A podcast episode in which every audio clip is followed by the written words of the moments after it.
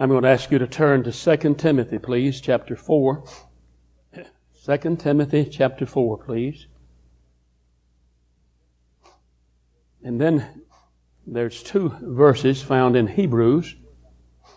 One of them's in chapter 4, and the other's in chapter 12. Hebrews chapters 4 and 12, if you'll turn.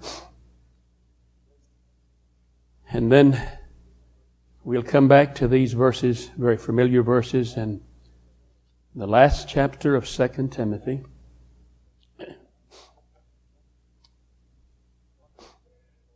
Wonderful sense of the Lord's presence in this room tonight. Awesome sense of His presence. Lord, never get accustomed to the presence of our Lord. We ought to always, if we Hey, after the service is over, somewhere alone, bow humbly before Him. Let Him know we appreciate when He visits us and gives us sense of His presence and the blessings that's been ours to enjoy tonight. I don't know when I've enjoyed the music and the sense of the Lord's presence and what our brother, sister had to say has been such a reality of His presence tonight. I'm especially grateful that I'm able to be here. I thought uh, perhaps I was headed for jail today, so.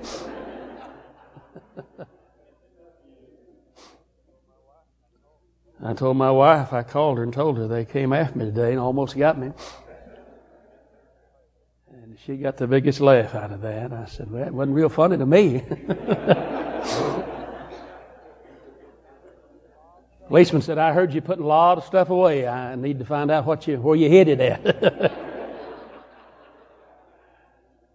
I'd, uh, I'm on the second floor, and uh, I, instead of turning the air on, I opened a window so I could have a little draft in there so I wouldn't, you know, and reading and studying some. And I did that early, and I noticed all these police cars coming in. All of them have, have a dog with them.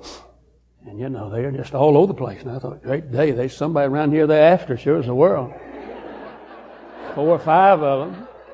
I looked out there later and there's probably a dozen. And now, a little later, 25 30. I put my window down, closed the, pulled the blinds to. A few minutes, I heard a knock on my door. he said, uh, You, Mr. Hurt, you will be hurt? And I said, Yes, sir. He said, I have a, have a warrant for your arrest.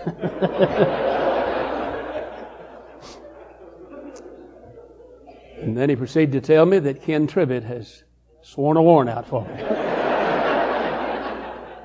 I said, if you'd put him in jail, this city'd be better off. Amen.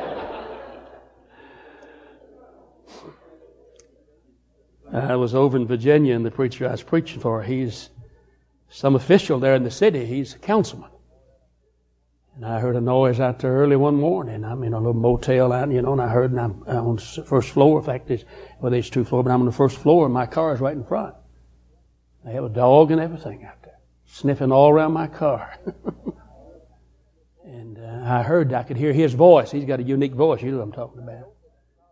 He said he's got dope in that car. I said, uh, brought it down here from Indiana. I said he's in that room right there. So I don't know what we're going to have to do with these preachers. Amen. Brother Tom, that, that touched my heart. God bless you, brother. Good to welcome all of our guests and a special blessing to welcome these preachers. Take time out of your busy schedule and to be with us. I had two preachers to call me yesterday. Well, I guess I talked to three or four from out of the state, but two. And uh, each of them, they told me right up front, said uh, one call back because I wasn't ready uh, to spend that much time. so, uh, in fact, they'd called at home, and then I told my wife what time I'd take the calls. And uh, each of them, and they're from different states, they had a similar problem. And I use part of what I want to share this evening in part with trying to help those men of God. One of them I've preached for him, uh, oh, 30 years, I'm sure. The other, I've been going to his church annually for probably five, six years. Heavy heavies, both of them's a burden. One in particular has enough on him for a dozen people. I was reminded of a verse that God says for us to remember those that's bound, those that's in trouble, those that's burdened, as if we were there ourselves. I've tried to pray for him. These, at least in part, these verses tonight was brought to my attention again. Couldn't get away from them. And God just wants me to share it this evening. Paul is writing his last letter. He's aware that his life is coming to its end. And he's writing to one very close to him. It appears as I study his life that this one he's writing to is perhaps has a relationship that the others in his inner circle does not have. He seems to be very close to him. Verse 6 of chapter 4, he says, I, I'm now ready to be offered. The time of departure is at hand. I've fought a good fight. I've finished my course. I've kept the faith. Henceforth, there's laid up for me a crown of righteousness, which the Lord, the righteous judge, shall give me at that day, and not to me only, but unto all of them, excuse me, unto all of them also that love his appearing. And then he's rather personal, uh, talking to Timothy about some uh, different ones by name. And then look with me to save a little time at verses 16, 17, and 18. Paul is closing now, and he's opening his heart to this young preacher. And uh, I think in the moment, if the Lord helps us, we, we'll get some insight, I trust, in what's on his heart and his closing words to someone very close to him. He says, At my first answer, no man stood with me, but all men forsook me. I pray God that it may not be laid to their charge. Notwithstanding, the Lord stood with me and strengthened me, that by me the preaching might be fully known, and that all the Gentiles might hear. And I was delivered out of the mouth of the lion. And the Lord shall deliver me from every evil work, and will preserve me unto his heavenly kingdom to whom be glory forever and ever. Amen. Now we're going to come back as the Lord leads us here in a moment to preach from those three verses. Look at Hebrews 12. Hebrews chapter 12. And that'll be verse 15. Writer of the book of Hebrews says to these uh, early saints of God, looking diligently lest any man fail of the grace of God. Now let me comment. He's writing to a people that already has a relationship with God. Writing to a people that knows God. And in essence, if you let me sort of paraphrase a part of it, he's saying to them, looking diligently lest you fail to appropriate, to lay hold of, to make the grace of God part of your experience. Lest any man fail of the grace of God. Lest any root of bitterness springing up trouble you, and thereby many be defiled. Notice it's just a root of bitterness, but it troubles the individual. And then many, he didn't say how many, many is affected by this one person's bitterness. When he fails to appropriate God's grace in a difficult time, in a time of pressure, when he's not laying a hold of grace to overcome this situation and problem, he says there is that possibility if you fail of the grace of God a root of bitterness springing up trouble you, and thereby many be defiled. Chapter 4, the same book, the last verse of that chapter, says, Let us therefore come boldly to the throne of grace that we may obtain mercy and find grace to help in time of need. Now, he just said in the earlier verse, Be careful that you don't fail don't fail to appropriate, lay hold of the grace of God. And here he's admonishing them to Come with confidence. Come boldly. Come openly. Come freely. Come to the throne of grace. Come in there. He says you can mercy and you'll find grace to help in time of need. I pick up on that last line in that verse help in time of need. This dear preacher, if I called his name, many of you in this room would recognize his name. He said, Brother Hurt, and he was kind to me. He said, I've mentioned you as my preacher, though I've never been a member of your church. But I've often referred to you as my pastor. He said, I have a great need. And he went ahead to tell me this was the first preacher that called me. He went ahead to tell me, and uh, he said, I, I probably have to go somewhat in detail. He spent an hour. He's halfway across the country. He spent an hour opening his heart. And he said, Brother Hurt, if you need to be pointed with me, don't spare my feelings. He said, I got your tapes, the 20 years you was in the pastorate. I heard you preach uh, Sunday morning and Sunday evening, all of those years. And he said more than once, I've heard you say you can open your heart to someone that cares for you and they won't put you down. So he said, I'm just going to open my heart to you. He said, I'm in trouble. The burden's heavy. The need is great. And so he did. And uh, while he's going somewhat in detail, my prayer, and I was reminded where the Lord said if we lack wisdom, uh, we, we're to ask God. My understanding of wisdom is having God's perspective, seeing things from God's viewpoint. And while he's sharing his heart, I said, Lord, what do I need to say to your servant? What scripture? What truth? I could give an opinion.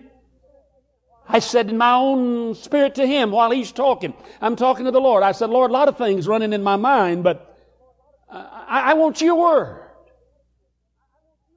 And when it's all over, he said, What's, he used the word counsel. What's your counsel to me? And I made reference to what I feel the Lord wants me to just spend a little time with tonight. In these verses, there's three areas of our lives that sooner or later all of us is going to have need of God helping us.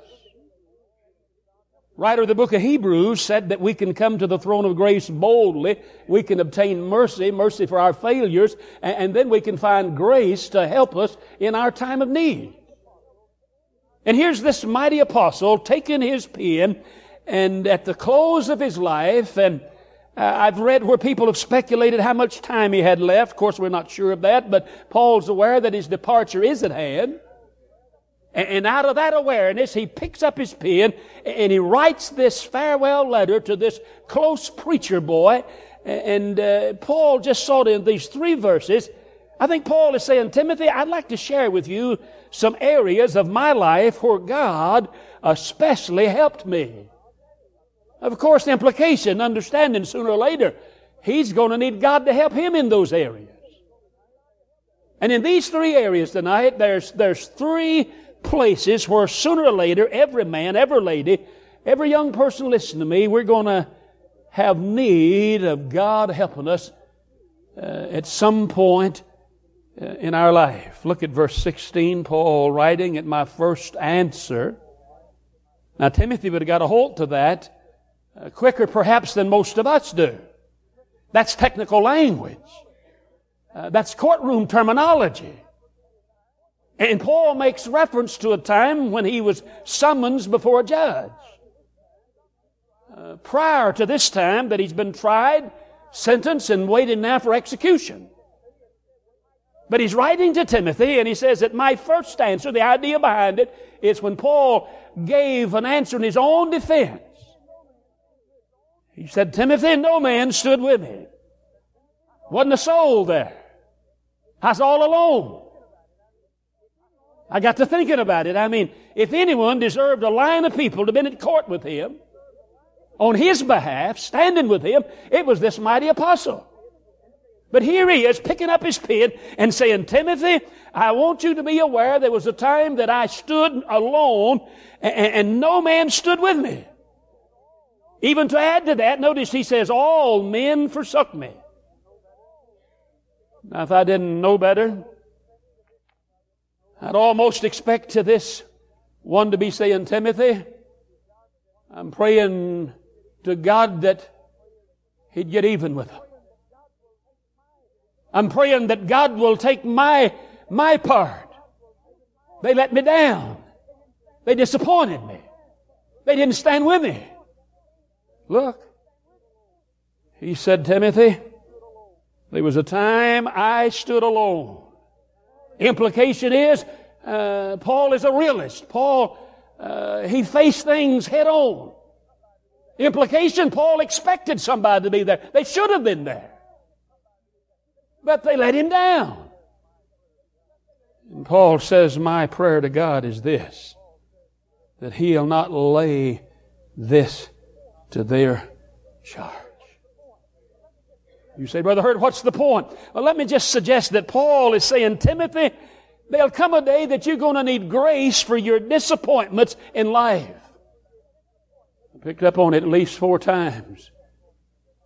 And the preacher said the disappointment is just about more than I can handle. He said the sadness of it. Twice he said, I, I couldn't, I can't imagine that. And, and he made reference, and I, I, don't know in detail, and I told him I prefer him not to mention so many names, though it, and that was beside the point. And when I responded to him, I, I said, brother, don't, don't take this in a, in a way as if I'm, you know, saying it to put you down. You asked for my counsel, and I said to you, said to him in my response to him, I said this. I said, do I detect some ill will? Do I detect, detect some bitterness? Am I correct in saying I detect some resentment? He said, I need help. And I said, There is help for you. God has grace to help us with our disappointments in life. Now you listen to me.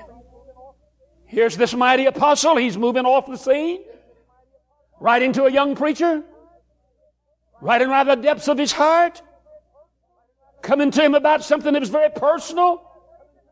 And said, Timothy, if you let me paraphrase it, at my first court appearance, at his arraignment really, when he was there, Paul said, not one person stood with me. They all left me. They left me standing alone. But he said, my prayer to God is this that He won't lay it to their charge. Now, you have to have grace to pray a prayer like that. When someone should have stood with you, someone ought to be with you, but instead of standing with you, they leave you, they forsake you. And here's this apostle. I think the greatest credential to Christianity is the mighty apostle Paul. He's my hero of the New Testament. And in the close of his life, he's not a cynical, bitter, mad old man. He's full of grace. Oh, disappointed, yes. I, I, repeat, he's, he's a realist. And he said, Timothy, I want you to know these things can happen in life. They will happen. People will let you down. But there's grace for your disappointments. You know, I got to think about that. That prayer wasn't original with him. Many years prior to this, as a younger man full of zeal but not knowing truth, I made reference to it Sunday morning here, how he was breathing out threatenings and slaughter against the people of God. Thought he was doing God's service. And even was there in charge when a spirit-filled deacon was stoned to death by the name of Stephen and looked him in the face and he heard him pray. And you know what his prayer was? His prayer recorded in Acts chapter 7 and verse 60. He said, Lord, lay not this sin to their charge. He never got away from that prayer. Many years later, this mighty spirit filled apostle is dying. And he never ever got away from looking in the face of a spirit filled deacon and heard him graciously pray. People stoned him to death. I mean, people knocking the life out of him. And he's not saying, God, judge them. God, get even with them. Oh, no. Stephen, with the love of God in him, he said, Lord, don't put this on their charge. But you know that prayer wasn't original with that deacon. Our Lord hanging on the cross, and the first words that came from his blessed lips was, Father, forgive them. They know not what they do. You have been disappointed? It's almost like asking, Are you human? That's what, that's the stuff life's made out of. People disappoint us. We disappoint one another. Oftentimes, and as the preacher said, the sadness of it. You know, came from a source that he, he never dreamed. And, and he said, I, I never realized this situation was like this, preacher. And I repeat, burden is so heavy. And then his voice, see bitterness, if we're not, people detect our bitterness in our voice. When they look at us, they see it in our countenance. Now listen, uh, a root of bitterness. A root is something that seems insignificant. It's unseen. It's out of sight. But it don't stay out of sight. If we do not deal with bitterness, it has a way of coming out from where it's at. And the Bible then pictures it springing up and says, many are defiled thereby. Oh, I, I started to say when I was a young preacher, I'm not a real old preacher yet, amen. But uh, this is 35 years ago. And I thought about it this afternoon. I guess it was probably, as I begin to think about it, I, suppose that it was probably in those days one of the heaviest burdens that I ever encountered, and uh, it involved a disappointment. And all that disappointment, I, I, I couldn't handle it and, it, and it almost floored me and discouraged me and almost defeated me. It almost resulted in bitterness. And it, and it was over such a little insignificant thing. And I've been wrestling with it. I, I sat there a moment ago, and the Lord seemed to impress me. I want you to tell that. And I said, Lord, you know, uh, uh, let me let me just leave that alone. But you know, confession's good for the soul. Don't help your reputation a whole lot. Amen. First Christmas, I, we, I had the privilege of with a little small group starting a church.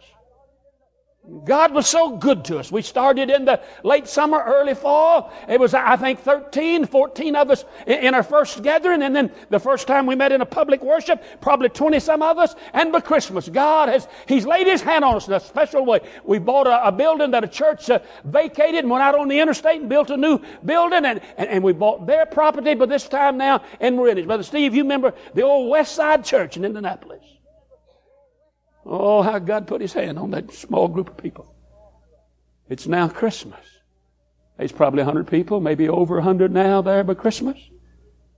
Christmas Eve was the midweek service.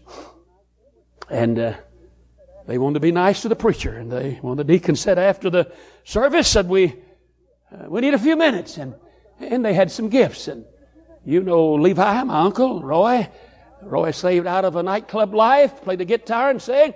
He did special singing for us when we first started. And then Murray, you know Murray, he, he was the assistant pastor. You got 13 members, I guess you need assistant, amen. And so he is the assistant pastor. And uh, Mrs. Mundell, bless her memory, she's with the Lord now. She was so appreciative of a church coming to her community. She's an invalid. They'd pick her up. She's in a wheelchair. She brought Levi, he's my my uncle, my mother's background's Jewish, and and uh, so Roy he was there, and uh, then Murray was there, and uh, then the pastor, and she brought each of us an identical gift, wrapped the same way, same size. She gave Levi his, she gave Murray his, she gave me mine. And so they opened theirs. Everybody's gone now, but just uh, the, uh, Levi's my uncle, Murray's my cousin, so now it's just family member. And so they opened their gift from Mrs. Mundell. And it was a fruit cake, just, you know, one of those little square deals long like that. And she'd slit the paper in the end of it and put a crisp new $100 bill. That's 35 years ago. $100 then would be like what, five now or more? And Roy opened his first and he said, man alive, $100. oh, Murray's getting his open. Look like here. Hundred dollars. He looked at me and said, Open yours, preacher. And I said, No, we don't open our gifts till, till in the morning. I'm going to take this and home. And I did. On the way home, my wife said, Wasn't that wonderful? Wasn't that gracious of Miss Mundell to uh, do what she did, to give us this uh, cake and that money? And I said, Yeah, but uh, I said, You know, Levi, he don't preach at all. and Murray, he's just the assistant. don't get ahead of me. She said, What are you implying? I said, Well, you know, I'm, a, you know, I'm a senior pastor, amen. Got home and couldn't wait till the morning. I opened it. I looked on this side, turned it over, looked on this side. I looked under it, looked over it. It's just a cake. And I'm sure that, you know, my wife must have been reflecting my countenance. She began to look sad, and I said, That's not right. I said, Anybody tell you that's not right? That's not fair. I said, Go in there and call her and see if she forgot to put that money in ours. I told you I'm ashamed to tell you that. My wife said, You're crazy. I'm not calling that woman. Finally, you know, I guess I was lifting my voice. She said, Settle down. I didn't do it to you. I'm being honest. I, see, some of you know this. I'm a baker by trade. I, I don't brag about it, but I've made fruit cakes by the thousands of pounds. We used to own a bakery, and, and my family was baked. And, and I, I, don't brag about it. I don't guess I know a lot now. But then I could look at a fruit cake and tell you whether it's quality or not. I even fussed about the cake. I said, This is a cheap cake she gave us. Not even a good cake. I told you, I'm sorry and I'm ashamed. That's been 35 years ago. Oh, I fussed and fumed. God hears this. The next morning, see, I prayed for our members by name. I won't brag about it, but I prayed for them family by family daily. Church was still the size I could do that my time alone early before the kids was up and opened gifts that morning. And in fact, we just had the two children then, and both of them small. But it, uh, before we got to uh, got got to open gifts, I got in my study off the side there to house, and I'm with the Lord. I'm being honest with you. I came across Roy Levi. I prayed for Carol, his wife. I prayed for the girls. I didn't want Roy to get a blessing. He done got one. Amen.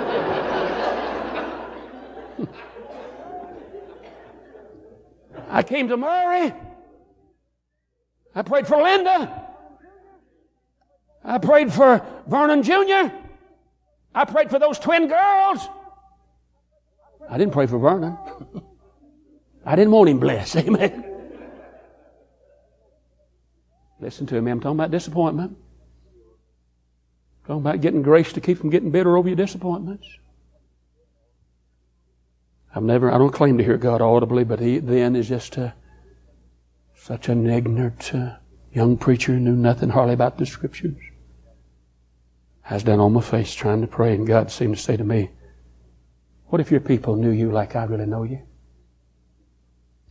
What if they know what's really going on in your spirit? Some of them tell their boys to look up to you and follow your example. What if they, what if they knew that you're little and mean? God seemed to say to me, don't take this wrongly, but uh, I, I suppose they needed that hundred dollars more than I did at that time. God seemed to say, you didn't rejoice with those that's rejoicing. God seemed to say, I'm in control of this. She didn't do it to you. Oh, I got down on my face. I can't tell you how God got a hold of me. I came back out. I said to my wife, I said, honey, could I get you to do me a favor? She said, what? I said, uh, will you promise not to tell how I acted in here last night? she said, don't worry. I'd be embarrassed to tell that. Amen.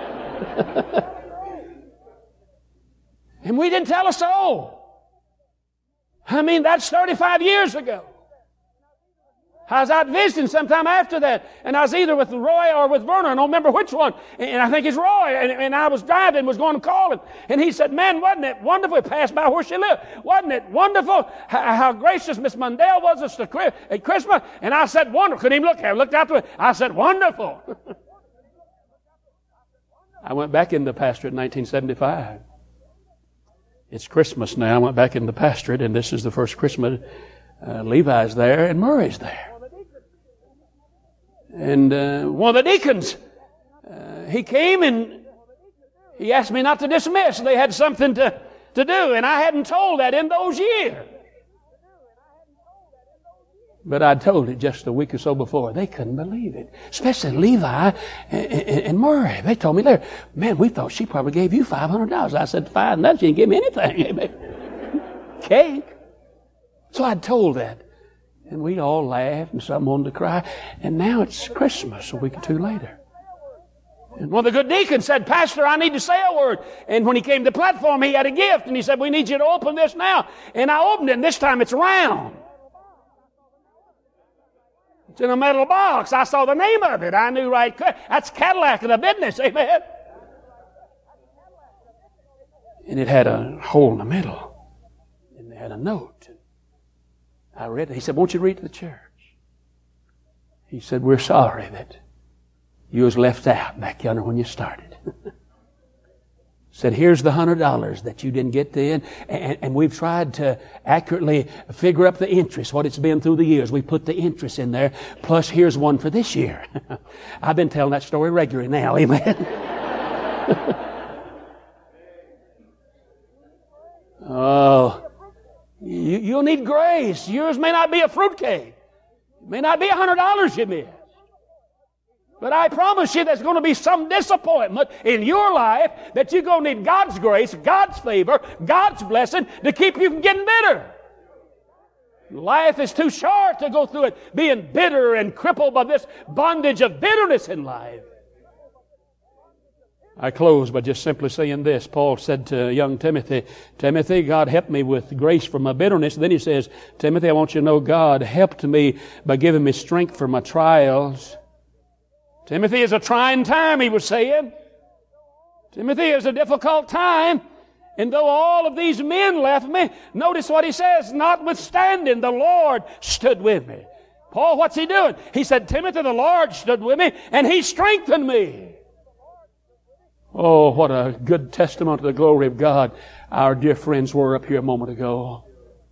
Stood here gracefully in the touch of God and the tenderness of the Lord on them and telling us how the Lord has stood by them through their trial, giving Him glory. Oh, they'll come. That's part of life. Man that's born a woman's few days and full of trouble. Those days is going to come. And Paul saying, Timothy, though when that disappointment came, I, I, didn't get bitter. I wasn't resentful. I wasn't vindictive. I wasn't trying to fight them back. God gave me grace for my disappointments. Timothy, God gave me strength for my trials. And then he says, Timothy, I want you to know God gave me hope at the end of my life. Look how he put it. He said, uh, he was delivered once from the mouth of the lion and those that have greater insight in the scripture now refer that he's talking about the, the uh, Nero here. As far as we know, Paul was never, he, he, he never faced a literal lion. So it makes reference to God had delivered him once. He'd been in prison and he was set free. And then he looks beyond his present situation. Look at verse 18. Though he mentioned the Lord did deliver him out of the mouth of the lion, now he says, and the Lord shall deliver me from every evil work, every adverse work, and he'll preserve me. How long, Paul? Unto his heavenly kingdom, to whom be glory forever and ever. When I'm on the road, there's hardly ever a day that my wife don't give me new names to put on the prayer list. I wrote, I've written some down this week on a special list.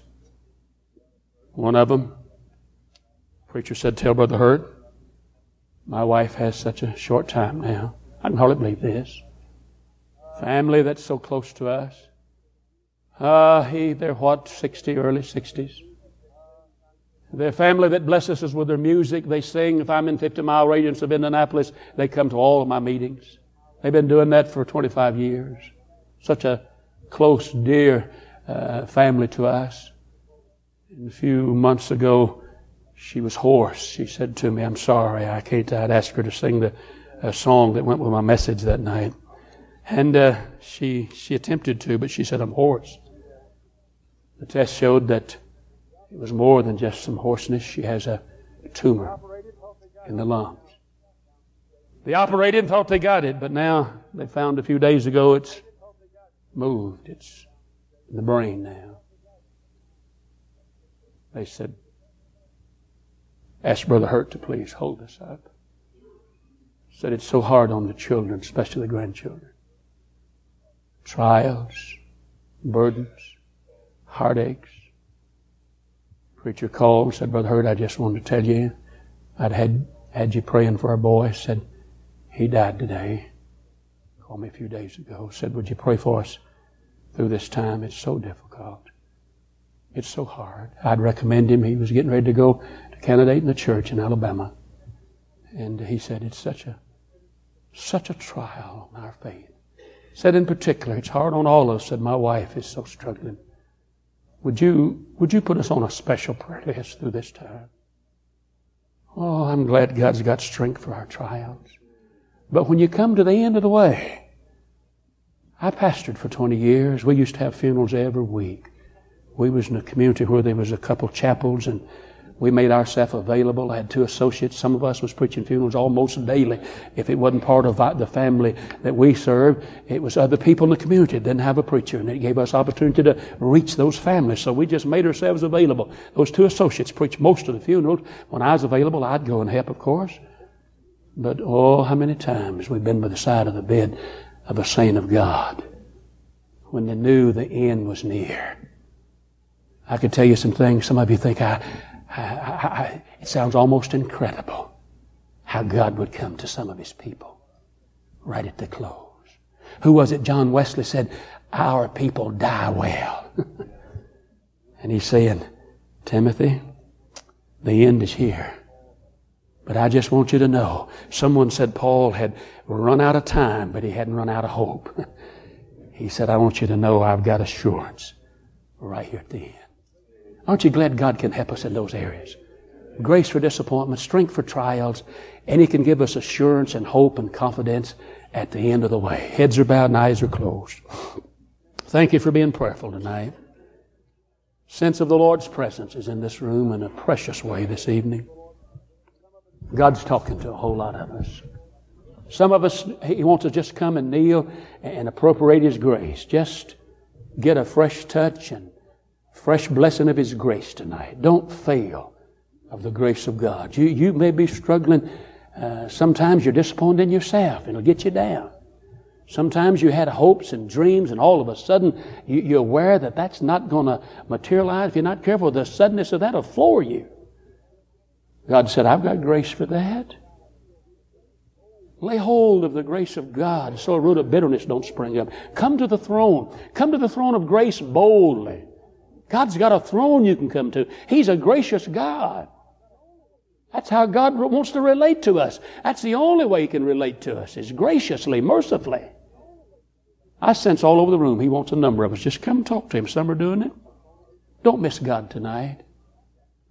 You're facing a trial. God's got strength for you. See, He is our strength. Paul said He stood there. It was the Lord with Him that strengthened Him.